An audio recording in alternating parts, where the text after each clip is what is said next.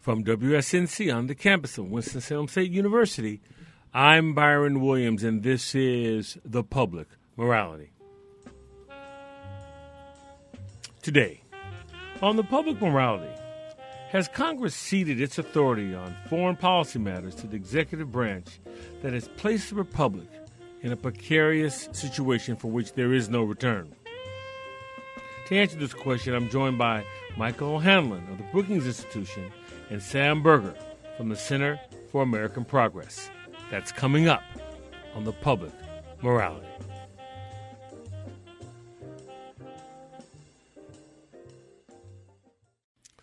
Welcome to the public morality. A key pillar in America's democratic republic form of government is the notion of separation of powers controlled by three co equal branches of government. When it comes to foreign policy, the president sits alone. Whether wittingly or unwittingly, the legislative branch, Congress, has ceded a large portion of America's foreign policy interests to the executive branch, the presidency. Is the current trajectory, which has been decades in the making, healthy for the sustainability of the republic? If not, is there anything Congress can do? To begin the conversation, I'm joined by Michael O'Hanlon. O'Hanlon is a senior fellow at the Brookings Institution, located in Washington, D.C. Michael O'Hanlon, welcome back to the Public Morality, sir. It's great to be with you. Thank you for having me on. First of all, let's begin. Do you hold to the notion that since the advent of the, the modern pres- presidency, which I'm beginning with Franklin Roosevelt, that Congress has ceded a large portion of the foreign policy responsibility to the executive branch? I think that's true, although I'm not sure it was intentional. So uh, the only caveat, or maybe not a caveat, but an addition I might make to your point is that some of it happened um, almost subconsciously or by accident or inadvertently. Uh, but that has been, I think, very clearly the net effect, yes. Mm-hmm. Anything you want to say specifically when we talk about the inadvertent actions of Congress, or it was just something that just methodic, methodically happened over time? Well, we wound up playing a role in a world where quick response was seen as necessary. And of course, the, the, the, the big example is the Korean War. You know, the Korean War was not a declared war. In fact, there was not even a resolution in Congress to authorize it because it was described by President Truman, who most people think of as a pretty good president, as a police action. And then it was approved through the UN because the uh, Soviets and Chinese basically did not exercise their vetoes at the Security Council. The Chinese had just uh, taken over, the communists had just taken over in Beijing, and the, the Soviets uh, uh, protested and, and avoided the UN vote. And so we got a UN vote, which we sort of treated as a substitute for a declaration of war in what seemed like a very necessary action. And even if you can understand in the time that that happened why the sequence of events uh, was such as it was, the net effect was for Congress to get out of the habit of declaring even big wars. And in this case, they didn't even authorize it. And also in Vietnam, the closest they came to authorizing the Vietnam War in Congress was the so called Gulf of Tonkin Resolution, which arose after a limited naval skirmish uh, in a place where you know the Vietnamese Navy obviously could never have really challenged our Navy, so this wasn't really the heart of the matter. We were essentially giving President Johnson authority to respond to that kind of thing, and it wound up leading to half a million U.S. troops deployed in Vietnam with no serious debate about that conflict. So a lot of it was this new global leadership role in the face of a communist threat in the context of the Cold War in a world where the United States had decided after the World Wars we couldn't just, you know, leave European and Asian powers to sort out their problems on their own because we had tried that twice before and we got World War One and World War Two. So that's the context. And therefore, it wasn't really a deliberate decision by anybody to say, let's go ahead and give the president all this power. It was the way events unfolded in what was seen as a very dangerous and fast moving world. Mm-hmm. And, and then um, you, you mentioned President Johnson, and uh, I, I, would also add President Nixon. And those two, and the actions of those two, uh, I think, uh, prompted uh, Arthur Schlesinger to write the Imperial Presidency, um, sort of forewarning. Then, then, then Watergate happened. So I don't know if this applies in terms of foreign policy, but Congress does sort of pull the reins a little bit post Watergate. But by and large, has it not been an unhealthy benefit of the doubt? Uh, yeah, I think it's you know I actually think it's a little better today. Uh, to be honest, I know there are some people who have said that the erosion has just continued forever, and the latest example is the 2001 AUMF, the authorization on the use of military force that President Bush got from Congress within a couple weeks after the 9/11 attacks, and uh, you know which were construed as allowing the president to go after the perpetrators of that attack whenever and wherever he so chose. And here we are, almost 20 years later, using that kind of authority in places like not only Afghanistan but you know Syria or Iraq or um, Somalia when we do these limited strikes. But I, you know, I still think that as much as perhaps we are due for another AUMF, that those kinds of attacks are generally within the spirit of what was intended by Congress in 2001, and they're on a scale that is consistent with what was intended. So I'm not as troubled by that as I am by the Korea and Vietnam examples. And that's why I'm still hopeful that maybe we're moving in the right direction. People will say, well, what about the invasion of Iraq or the Operation Desert Storm? But in fact, Congress did act for both of those. It acted without a declaration of war, but it had a big debate, uh, bipartisan, or, you know, bipartisan vote in both houses of Congress in support. It's not clear if either President Bush would have been hindered in his plans had Congress said no. But the fact of the matter is that Congress said yes, and and so um, in that regard, maybe we made just a wee bit of progress. But I think we are due now for a more fulsome debate on the AUMF and whether we need a new authority, a new way of thinking about these ongoing forever wars. Mm. Well, but your last statement sort of prompted me. Uh, the, how would you respond to someone who might say, well, what about the War Powers Act? The way that's written, that a war is pretty much baked in before Congress can even get around to debating it. Yeah, I don't really like the War Powers Act that well. Um, you know, and no one else does either for that matter. I was going to say before I, before we're accused of name dropping, could you quickly explain what the War Powers Act is, and then? Yeah, basically it says the president. It was passed right after Vietnam, and in the context of Watergate, and it basically said a president needs permission from Congress within two months of starting hostilities. And I think that's what you were alluding to, that point that the war could be baked in before Congress is even required to act. And not, not only that, you could actually have a nuclear war before Congress acted. I mean, you know, um, in, in this day and age, the idea of allowing for a two-month ramp-up um, seems quite anachronistic. And I guess the Congress of the early 1970s must have been thinking about the way that Vietnam sort of was a slow roll into conflict. It began as a small advisory mission in the early 1960s, essentially. Actually, you know, of course, the French had been there even earlier, and we had been watching Vietnam in the 50s. Uh, but then we gradually ramped up um, in starting in the Kennedy years, but especially in the Johnson years. And so, you know, uh, there were a couple of years, two or three or four years, when Congress could have debated and acted. And maybe that's the conflict people had in mind. But I'm concerned about, you know, what if there's a Korean War? That's going to be a conflict where much of the action happens within those first two months, uh, for example. And so I, I don't like the idea of giving a president two months of a head start before he needs permission. I think that's a major flaw. Now, presidents of both parties, even ones who have been senators previously and, and therefore maybe had a different view when they were in Congress, presidents tend not to like it because they see it as an unconstitutional check on their powers as commander in chief. You know, it's one of those old things that um, where you stand depends on where you sit. And so even someone like President Obama, you know, a, a scholar of constitutional law and a former senator, um, he didn't seem to really feel like he had to go to Congress to comply with the War Powers Act. His lawyers said that the Libya operation was so small back in 2011 that it didn't even qualify as a war. That's another frequent excuse that presidents use. But when you wind up overthrowing a foreign head of state, uh, I don't see how you view that as as a conflict that's so small that it doesn't require congressional authorization.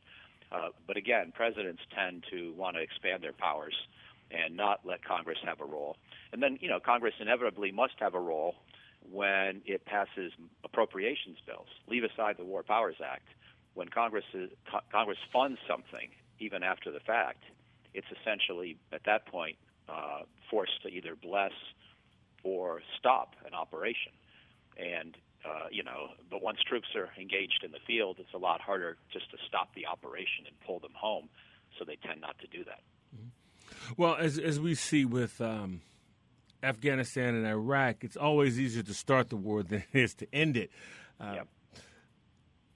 Is is there an inherent flaw in our democratic republic form of government in that there's an implied assumption that this will work, this project, American Experiment, can work because those of us involved in it want it to work. Mm-hmm. Have, we have we relied on that notion too much, or is that even a notion? Well, I think you're right. That if you don't, I mean, the way I would put it, uh, to build on your um, very uh, eloquent phrasing, is that if we don't have people in the Congress who are willing to work across the aisle, and sometimes in support of a president from the other party, then we are not going to have good decision making on the use of force. Because when those moments arise, you've got to stop thinking about your own political future or your party's future and view this as you know a fundamental moment, uh, perhaps even of survival, but certainly of momentous decision for the republic itself. And um, and I worry, for example, that on the War Powers Act debate, that a lot of people today would have a hard time separating what they think of of a new legislation, a new a new vehicle for continuing limited operations in the Middle East, from what they think about President Trump or President Obama. And uh, and so in that regard, I think our democracy, um, you know, is not quite as strong as I'd like. But you know, I'm not that nostalgic for the Cold War or for earlier periods either, because like I said, I think the worst abuses of this whole notion of separation of powers when it comes to war and peace, I think the worst abuses were Korea and Vietnam, not Iraq or Afghanistan or anything else this century. And so, um, in that regard, I'm not going to wring my hands too much about the demise of our democratic experiment in recent years. I think we've always had challenges with this sort of thing. You know, we had McCarthyism in the Cold War. Anybody who was was trying to think twice about do we have to really fight the communists here and there and everywhere was often portrayed as weak or, or unpatriotic. So it's always hard to make this right. And it gets to your point about you know do we rely too much on sort of the better angels of our nature? I guess I just don't see the alternative. I don't see um, I don't see what system would work better.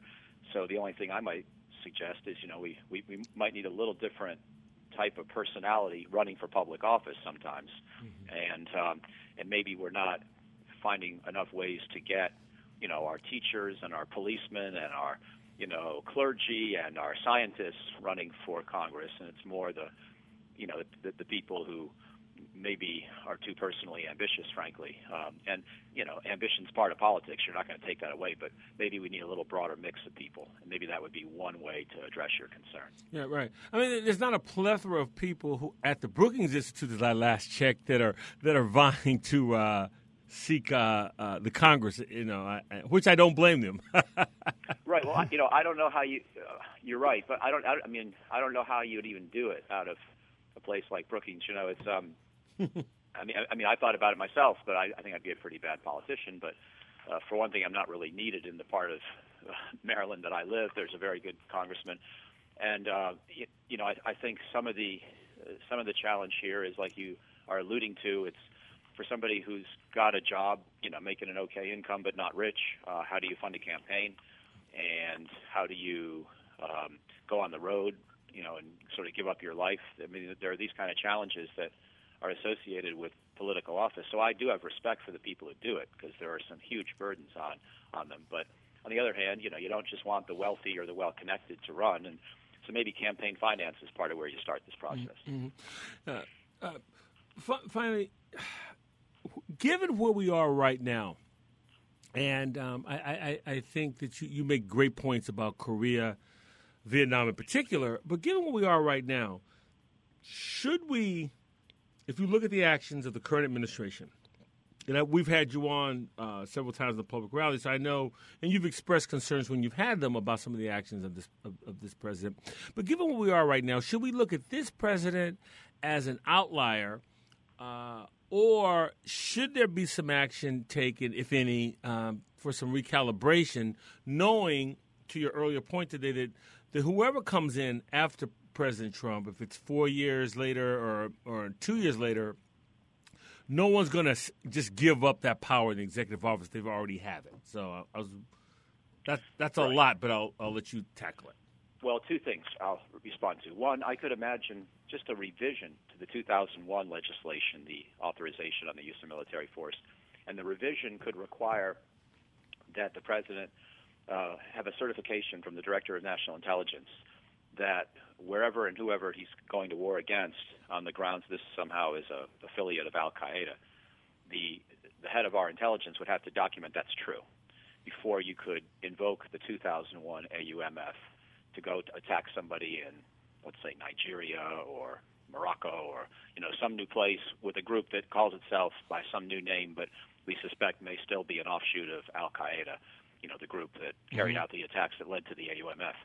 That would be a very simple, limited fix that would only address one small part of the whole problem you and I are talking about today. And then I would the other thing I would offer, I would like to see some kind of legislation that would require a number of sign-offs on any uh, preemptive use of nuclear weapons.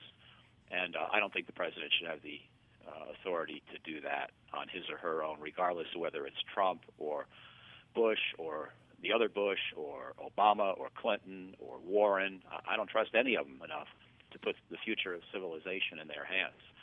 And um, so I would like to see various debates about how you would do that. Would you want to have um, a certain fraction of the congressional leadership that has to at least abstain from a, a veto? Would you have to have certain parts of the Supreme Court, a certain number of justices, allow this? You know, I mean, it's so momentous the idea of using nuclear weapons. And right now, presidents could say, "Hey, I'm doing it in less than the 60 days." that are allowed to me under the War Powers Act, that I'm the commander in chief according to the Constitution, so I have the right to do this. I, I think it would be a preposterous argument to make, but a lot of contemporary presidents have made um, arguments that I think really stretch the Constitution and the War Powers Act already. So that's the other thing I would most like to see addressed. There's still other problems we haven't talked about, like you know, um, how would we handle a war in Korea? if, let's say, things fall apart and we decide we want to use preemptive military force against their long range missile launchers, and a president says, that's just going to take a day. I can do that in 24 hours. I don't need a War Powers Act.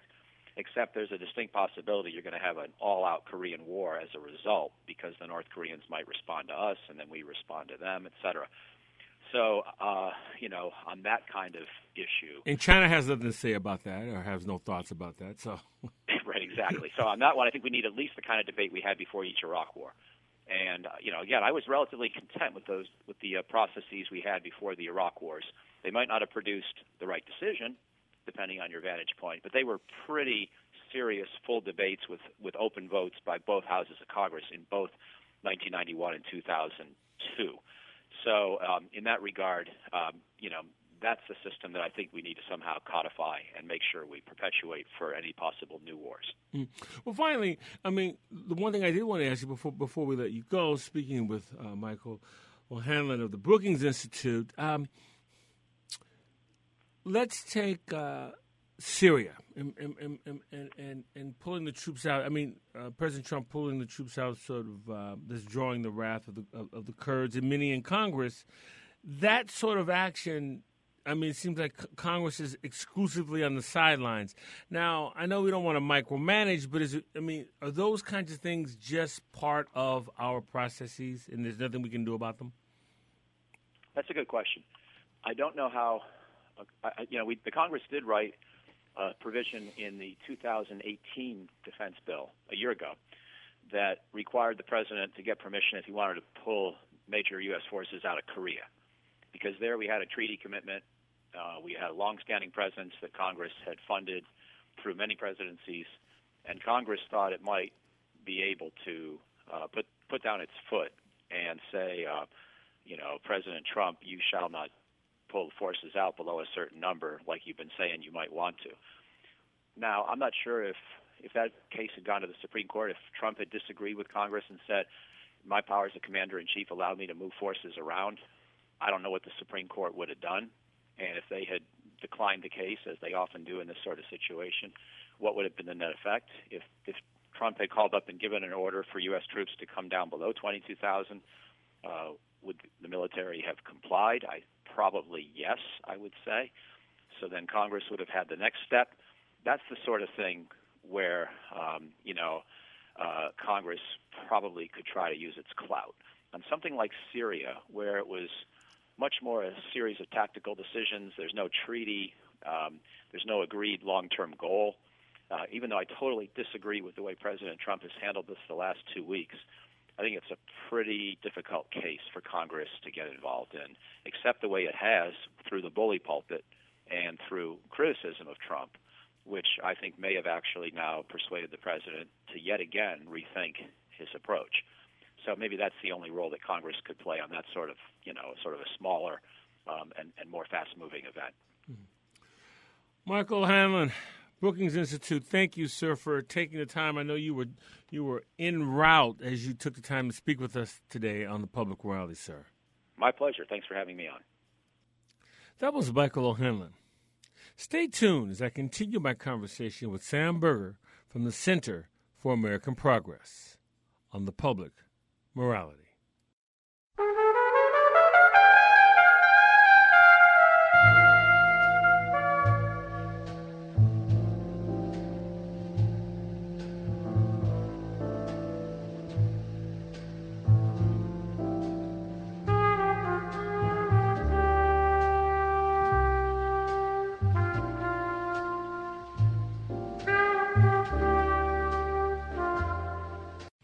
Welcome back. To continue the discussion on the roles of the executive and legislative branches of government as it relates to matters of foreign policy, I'm joined by Sam Berger, Vice President of Democracy and Government Reform for the Center for American Progress. Sam Berger, welcome to the Public Morality. Thanks so much for having me on. Mm-hmm. Well, when it comes to foreign policy, um, as as is outlined in the Constitution and, and the actions by Congress, does Congress even matter? Congress certainly has a role to play. I mean, the the founders always understood that there was going to be a, a separation and balancing, a you know checks and balances, separation of powers. There was going to be a role for the various branches to play, and, and Congress certainly plays a significant one. Obviously, um, the executive branch has a lot of, the president has a lot of uh, leeway when it comes to foreign policy. But even something as simple as uh, the money that goes to the military has to be appropriated by Congress. Um, they're actively involved in that. Decisions about you know what kind of you know where that money is being spent, how that money is being spent. There's an incredibly close relationship between the Department of Defense um, and their oversight committees and their appropriators. Um, and there's a lot of back and forth that, that happens there.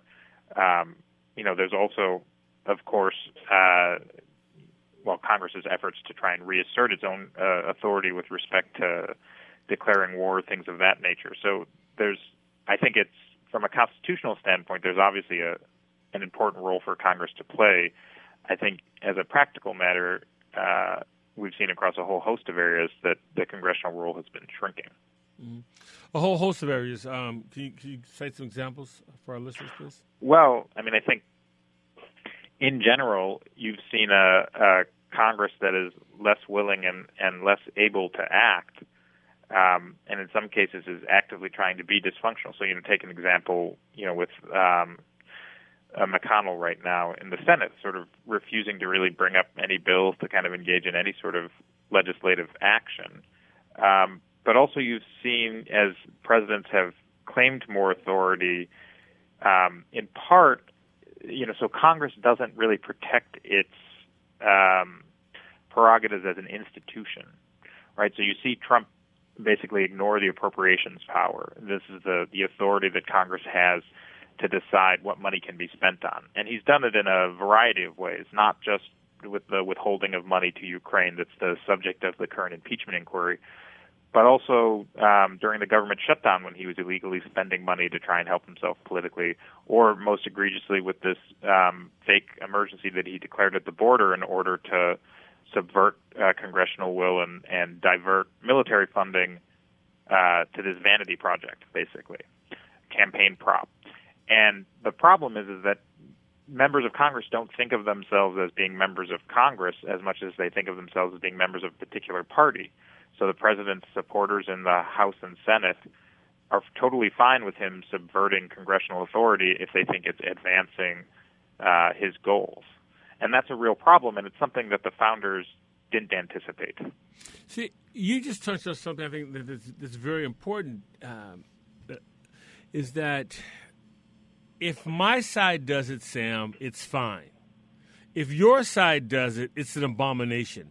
And mm-hmm. can we move from that paradigm? Is it even possible? It, has it always been there? Well, I think it's exacerbated to a tremendous degree. I mean, I, I think when you look at what's happening right now with the conservative movement and with the Republican Party, you've seen them abandon basically everything they claim to hold dear, uh, with I think the sole exception of um, lowering tax rates on the wealthy.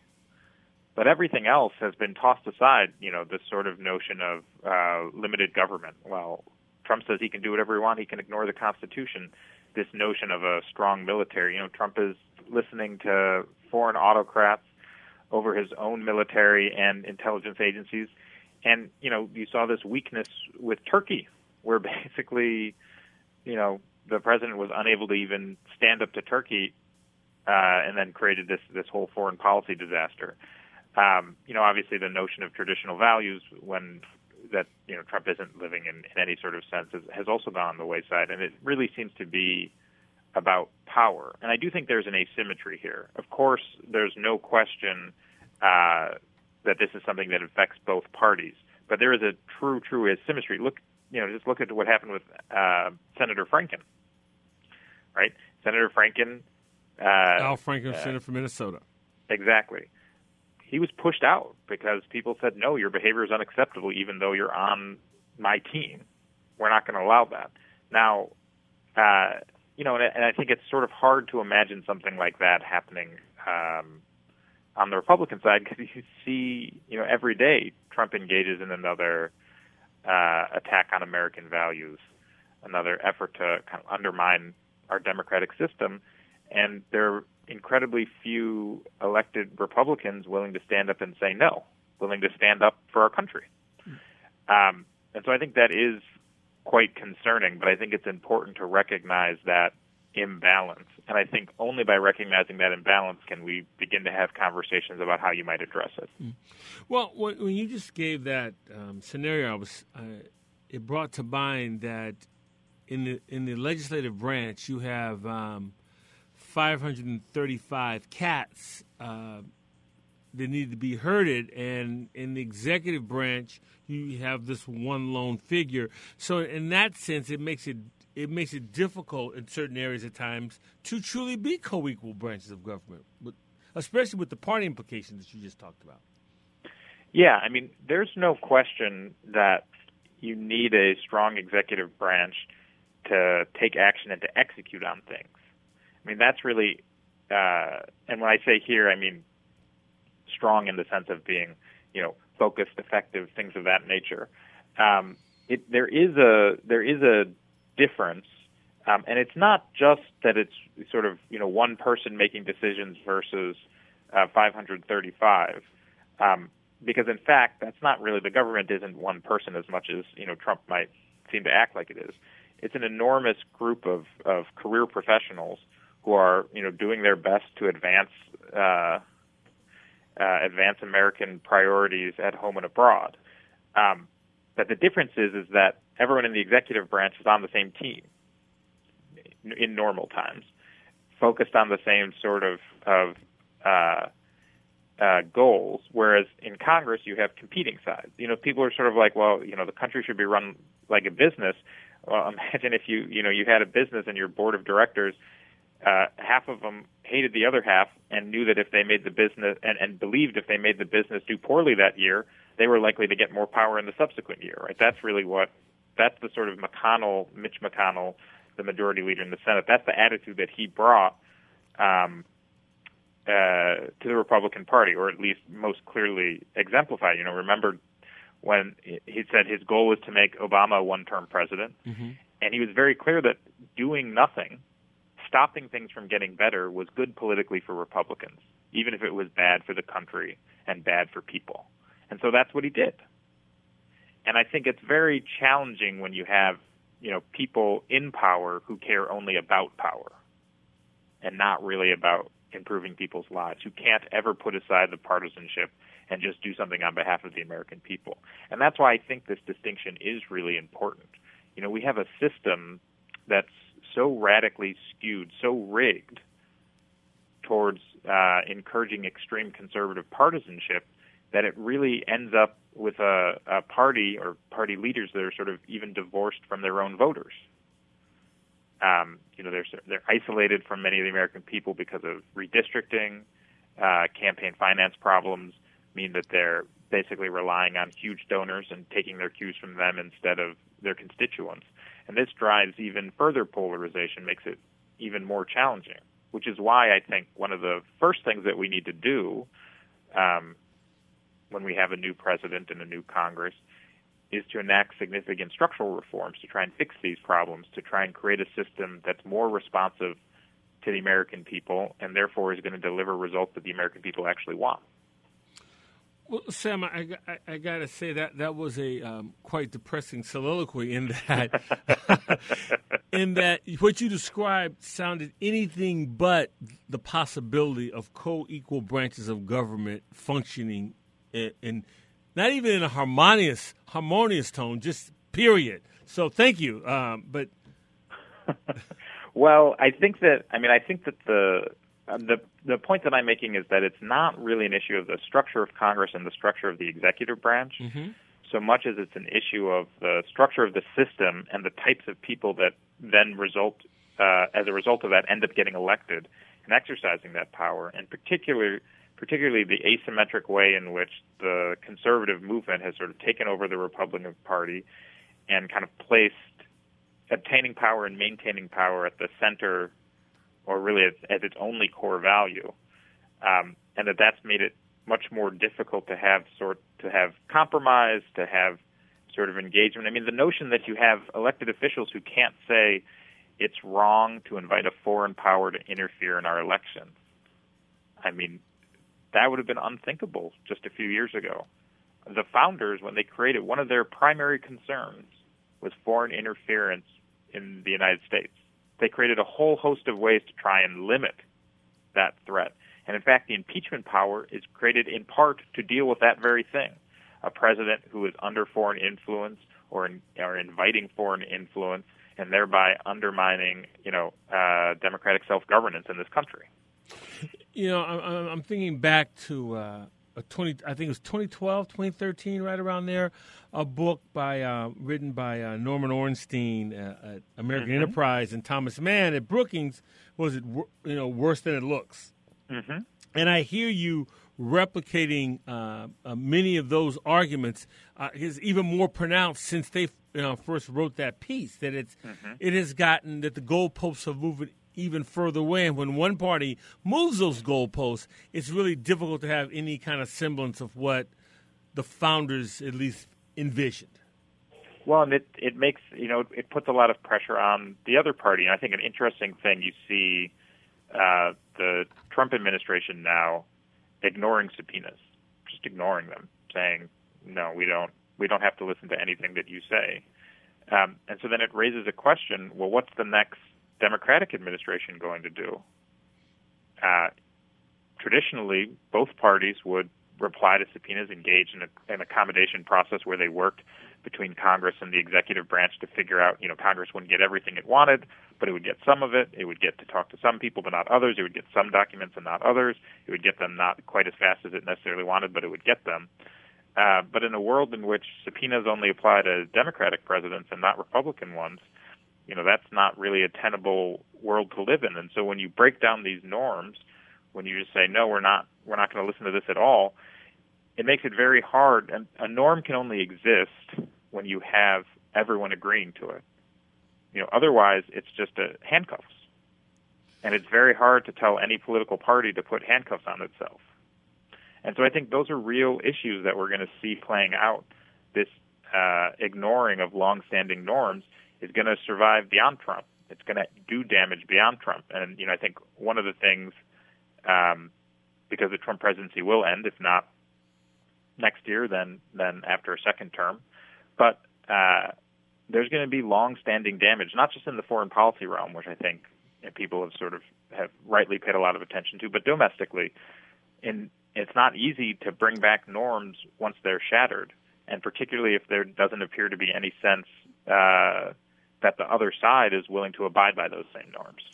Well, earlier earlier in the broadcast, we had uh, Michael Hanlon from the Brookings Institute on, and I posed the question to him, but now it, it seems appropriate to also pose it to you, who's already sort of alluded to it. That is it, we might say, for for lack of a better term, a loophole uh, in the Constitution in the founders' vision. Uh, you know, think about John Jay and Hamilton and Madison, and when they wrote the Federalist Papers, that this whole system is based on an assumption that individuals want it to work. And what happens if you if that's not a priority for the system to work? This, this, hmm. Does this does this then the whole project sort of collapses, does it not? Well, I I would I think that that's exactly right, except I don't think that that's a flaw in the Constitution. I think that's a common denominator for any sort of common action. Right? That's the same thing with any society. Any society relies on the vast majority of its members complying with the rules that are set forth, feeling that those rules are fair, uh, that they have a, a, a good shot at building a good life. And when that doesn't happen, people start to break rules. Um, they start to shirk responsibilities. They start to take a whole host of actions that undermine the success of that that country, that community.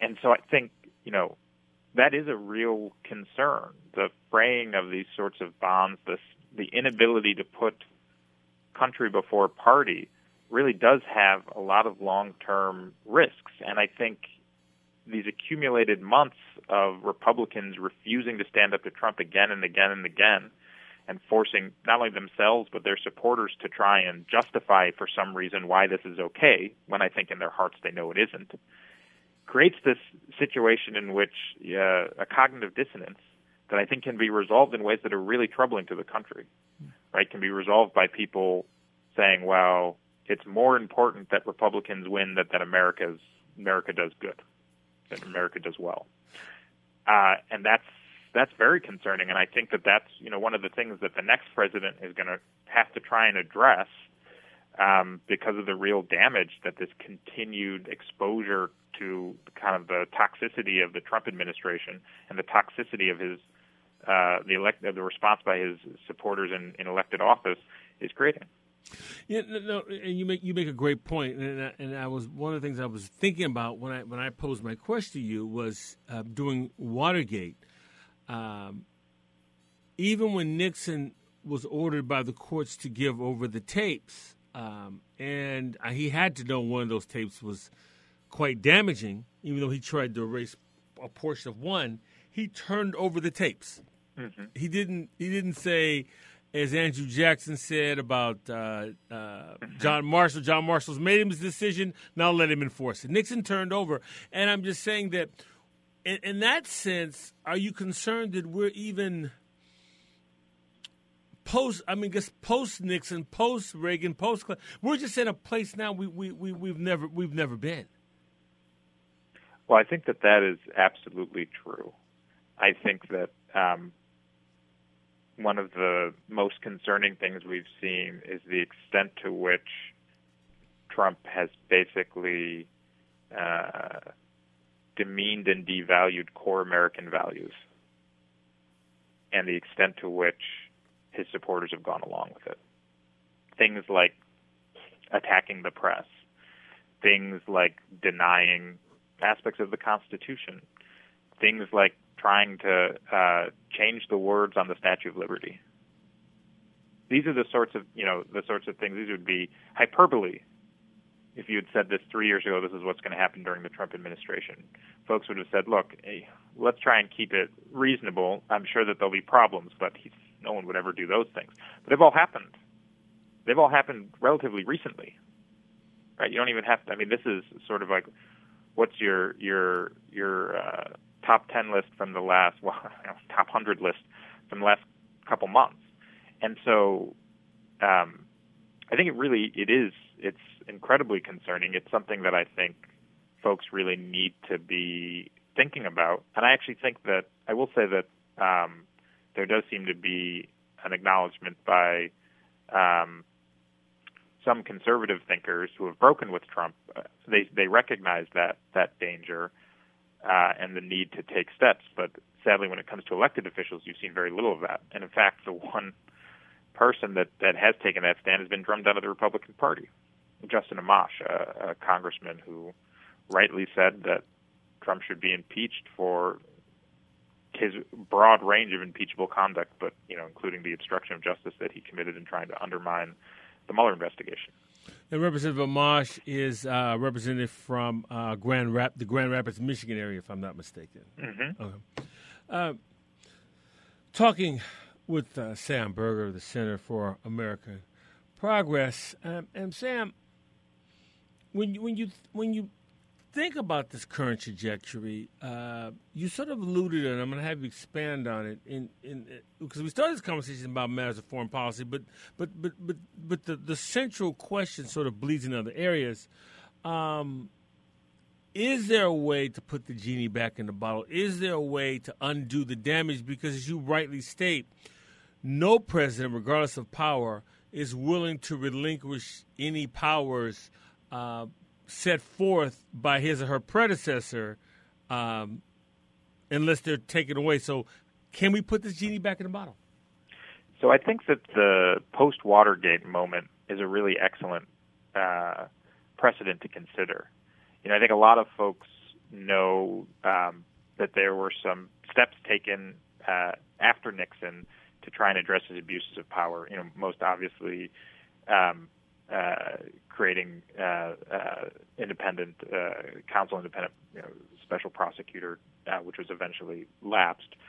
But um, there was actually a wide-ranging set of reforms that took place. You had the Ethics in Government Act, which this was a part, but it applied, you know, real ethics standards to government. You had uh, steps taken to regularize the budget process because Nixon had abused that. You had the War Powers Act, uh, failed attempt to try and um, limit further uh, uh encroachment of the executive branch into into Congress's war making powers. You had the um, uh, you had the Foreign Corrupt Practices Act, which tried to limit what foreign corporations or what uh, sorry domestic corporations were doing abroad. You had um, uh, uh, you had uh, FISA, you know, steps taken to try and limit domestic surveillance. Um, you had major campaign finance reforms. You had this whole range of really significant reforms that were taken um, and uh, things like the Privacy Act, you know, things like the Presidential Records Act, civil service reform, all of this stuff taking place in an effort to try and push back on uh, the accumulation of power that Nixon had taken into the executive branch. And I think after this presidency, we're going to have another moment like that. But the problem here is that it's not just one person, right? It's a whole system that right now is skewed in a way that that uh, drives towards partisanship, towards uh, extreme points of view, away from consensus, and and away from basically the American people. And that's why what we really need to do is we need to have big structural reforms that get at things like gerrymandering, that get at things like voter suppression, that get at things like uh, the uh, vast amounts of dark money that are uh, floating into our politics, um, that get at some of these really big issues and try and level the playing field. Try and, and make it easier for people that are actually working for their constituents to get elected. And to try and make it so that people uh, need to and want to be more responsive to their constituents instead of their largest donors. And those sorts of changes can have a real impact. Right? This is not a situation that, that we can't ever recover from, but we need to recognize that it's not just a, a matter of one person or one election. It's a matter of a whole system that is designed to drive us apart, that is designed to drive elected officials to be less responsive to the American people, to drive conflict, and, and we need to basically fix that. And there are a lot of common sense solutions out there. You know, HR one, a bill supported uh, that passed in the House and, and that uh, had broad uh, support in the Senate on the Democratic side, takes a lot of those steps. Um, and so passing something like that, making that the first order priority, is really critical to trying to change this culture, change the dynamics by changing the incentives. You you, you mentioned when you, when you started that you you mentioned um, the post Watergate um, enactments, and you mentioned the uh, independent counsel, uh, which um, is most probably most famously uh, post Watergate was Ken Starr, mm-hmm. and it was expired. The independent counsel expired under uh, Bill Clinton, and and we can go into the reasons uh, at another date why he did it, his motivation. But that it, you could also make. Could you not make the argument that that the suspension or letting the, the independent counsel expire sort of come comes back to haunt those who thought there was some there there with the Robert Mueller investigations vis-a-vis this president? Well, I think, yeah, I mean, I think that this is a really challenging uh, set of questions, which is basically how do you investigate a rogue president? And I think that, um, you know, that there are, I think that we've learned a lot from watching what happened with Mueller. I, there are some good policy suggestions out there to try and improve things. I think it is a real question about whether you want to create uh, or recreate the sort of Ken Starr situation. Um, and and it, I just I think this is honestly this is a tough thing to figure out. But I think it's clear that just having um, a sort of not very well protected um, prosecutor within the Department of Justice be responsible for investigating the president doesn't get you good results. Right? You can see everything that Mueller was doing was sort of predicated in part on the notion that he could get fired, depending on what he did, depending on where he stepped out of line. Um, and so I think you know, and at the same time, he was limited by, as he himself said, he was limited by Department of Justice regulations that said that he couldn't even prosecute the president which raises interesting questions about, you know, how how he was able, you know, basically how you approach an investigation when you're told no matter what crimes you find, you can't take any action. Um, and so I think there's going to be a lot for people to think through in this space. Some folks are already doing it. Um, but it's challenging, and quite frankly, it's challenging because it's hard to set up a system that says uh, that assumes the president's a crook like so, so much of what Trump gets away with, so much of the things where people say, well, it's a crime, except it doesn't really apply to the president, is that we don't really design our um, system to assume that there's going to be a wildly corrupt president constantly seeking to break the law. We assume that there's going to be a president who has at least some uh, uh, some inclination to follow the oath of office and ensure that the laws are faithfully executed.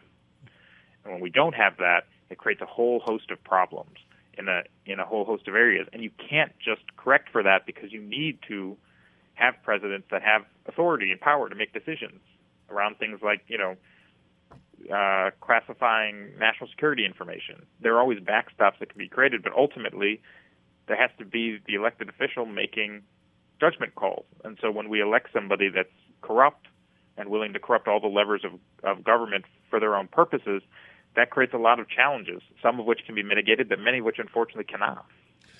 Finally, except of course, except of course through the use of the impeachment power to remove that person. Yeah. Finally, you know, I, I can I can see imagine someone listening to this to this conversation who supported President Obama, I could, and I could hear them saying, "Sam, you're that's exactly, you know, how we feel. Um, you're speaking for us." Mm-hmm. Conversely, I can see someone that supports uh, President Trump saying, well, that's how we felt. Everything Sam said is how we felt eight years ago. What do you say to both of those polarities? Well, I mean, I think at a certain point we have to have we have to live in a, a common shared reality, and I think that any suggestion that what we're seeing from Donald Trump is echoes of what we saw from President Obama. It simply doesn't stand up to any scrutiny. I mean, what we're seeing from Donald Trump is the worst, most corrupt administration in our lifetimes, maybe in the history of the United States. A set of circumstances that's worse than Watergate, the worst political scandal, uh, which becomes synonymous with political scandal in this country. And so I think those kinds of comparisons uh, seem more like an effort to justify to oneself the actions that were taken rather than any kind of serious engagement with the facts. I mean, take simply this notion of czars. I don't know if you remember this, but there was a big issue around President Obama creating all these quote unquote czars. Yeah, I remember that. Um, which were advisors in the White House. President Trump doesn't even do that. He just has acting officials everywhere. And he says out loud, I like this because I don't have to go through the Senate.